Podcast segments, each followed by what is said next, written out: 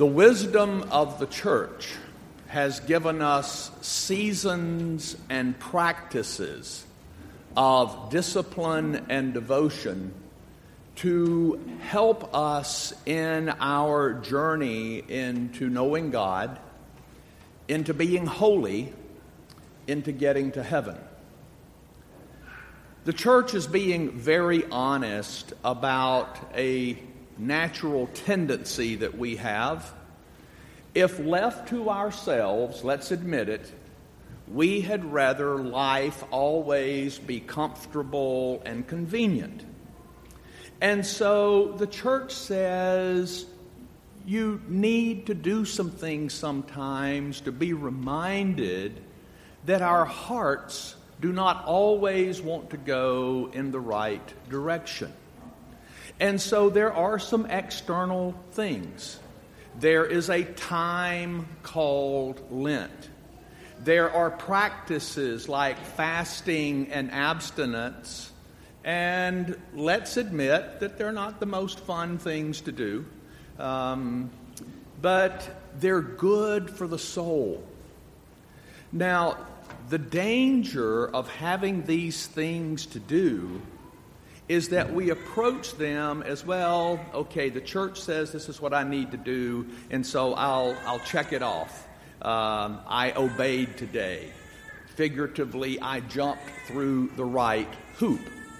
And in the first reading that is what the prophet is saying not to do. It's not merely what we do outwardly it's what we do with our hearts. And when Jesus gives practices that he expects his followers to do, you notice in each category he says twice when you give alms, when you give alms, when you pray, when you pray, when you fast, when you fast. In none of those does he say if. Well, you know, if today I may decide to fast, no, when you fast. And so there is this bedrock assumption that there are some things we do, but the issue is how we do them. Do we do them just so that we can check the list off? Do we do them, as Jesus warns, so that others will look at us and say, oh, what a good Catholic Christian he is? Or do we go to those practices and say, God, help me to use this to mold my heart to get closer to you? Because when it comes time for our giving, we need to be sensitive to the things that pop in our minds why we would like to rationalize, why we would like not to give so much. What is it that I had rather use my resources for, for myself, than giving to the glory of God?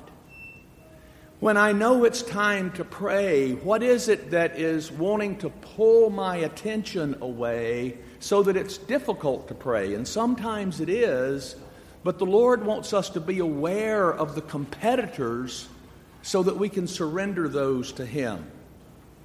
When it's time to fast, to be aware that there will be moments when everything in us is saying, But I want that piece of cake. I so wish I could eat meat today. Maybe in a situation at the office and there's a tray and all the stuff we're not supposed to have just happens to be there on the very day. To be aware that there is that within us that could be pulled the other way, and we say, God, let me have the same pull toward you. That is why we have Lent.